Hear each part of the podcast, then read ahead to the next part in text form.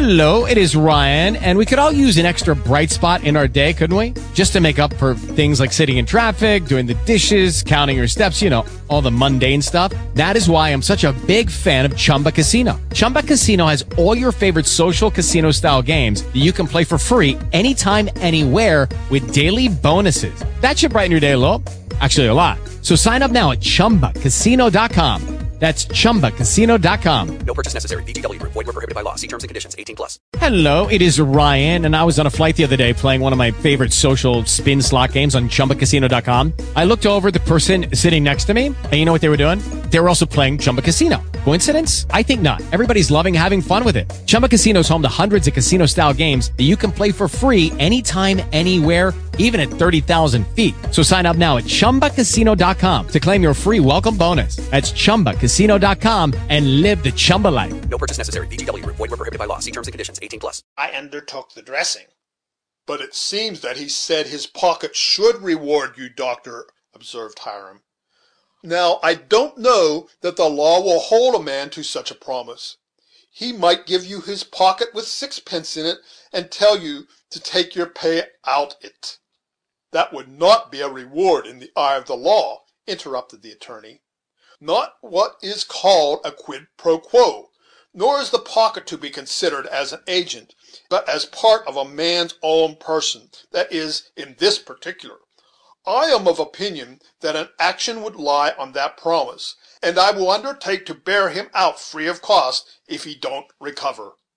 To this proposition the physician made no reply, but he was observed to cast his eyes around him, as if to enumerate the witnesses, in order to substantiate this promise also, at a future day, should it prove necessary.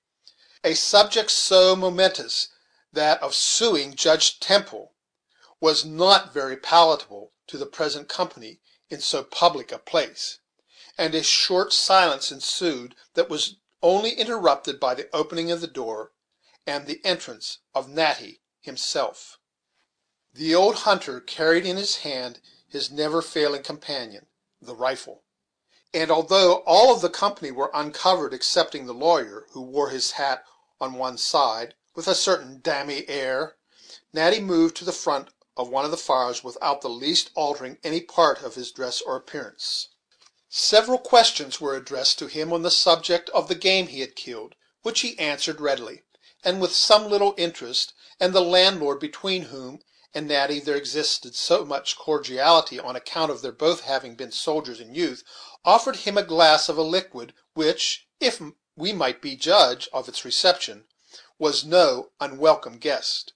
When the forester had gotten his potation also, he quietly took his seat on the end of one of the logs that lay nigh the fires, and the slight interruption produced by his entrance seemed to be forgotten. "The testimony of the blacks should not be taken, sir," continued the lawyer, "for they are all the property of Mr. Jones, who owns their time; but there is a way by which Judge Temple, or any other man, might be made to pay for shooting another, and for the cure in the bargain.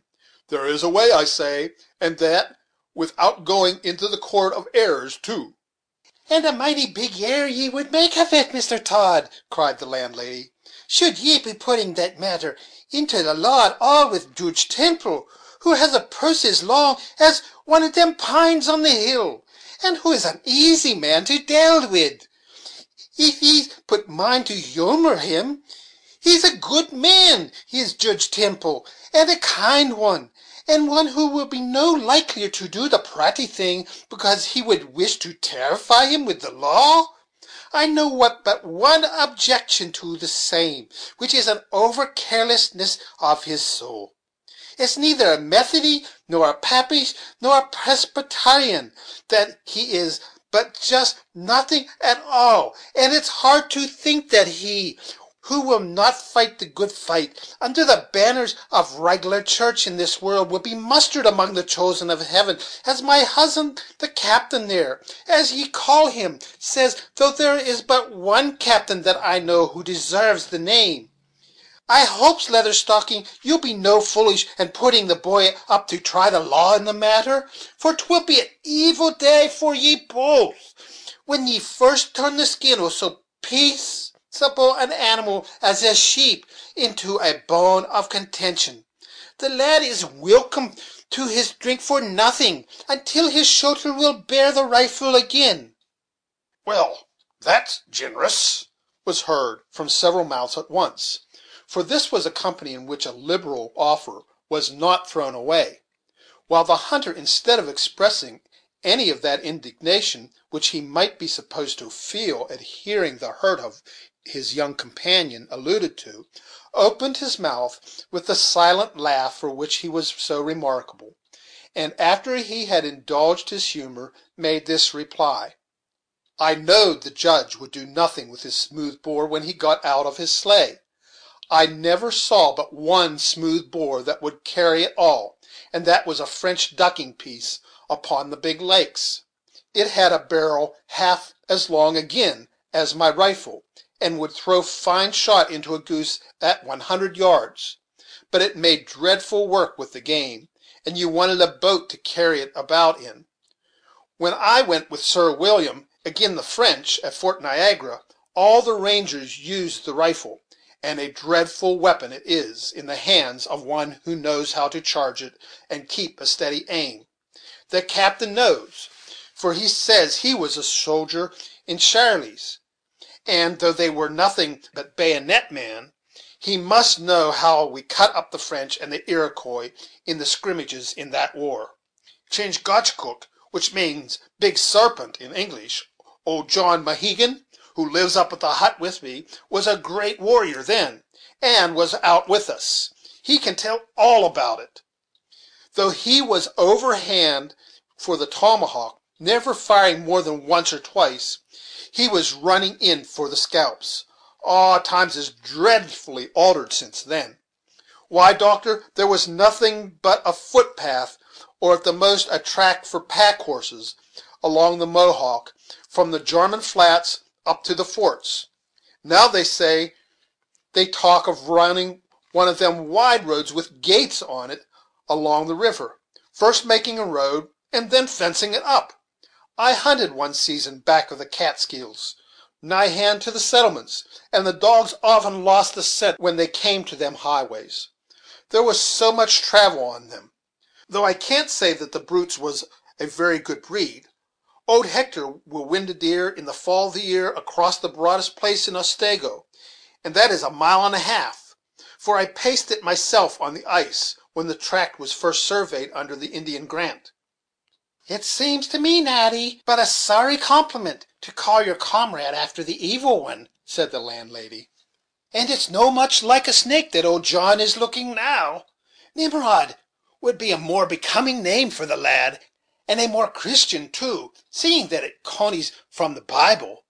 The sargeant read me the chapter about him the night before my christening, and I mightily set it was to listen to anything from the book."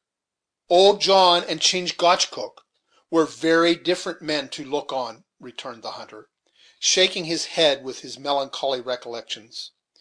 "In the fifty eighth war he was in the middle of manhood, and taller than now by three inches.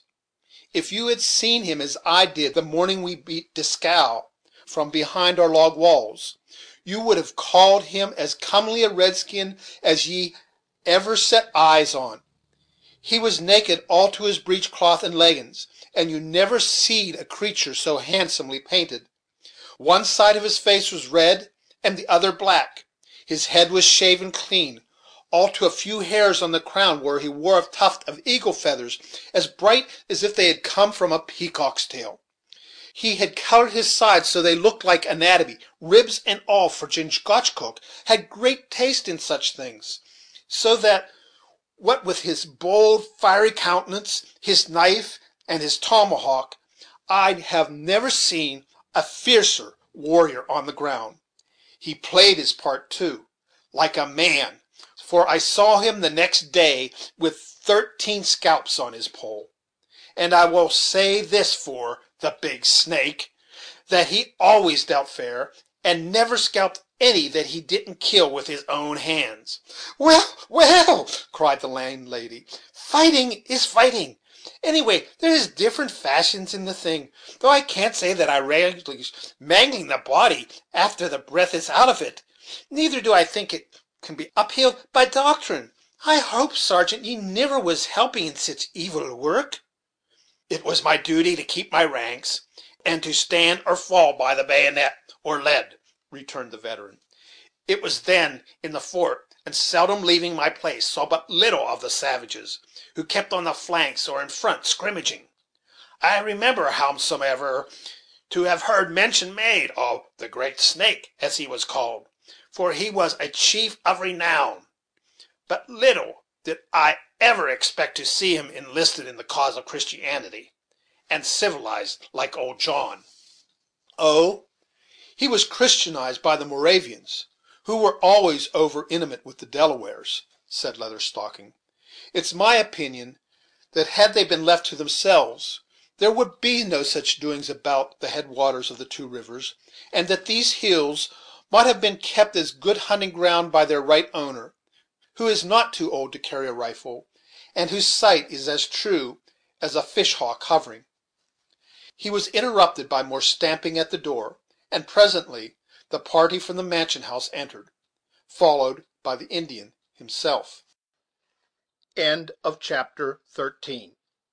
This recording by Gary W. Sherwin, of Yukon, Pennsylvania, in January of 2009.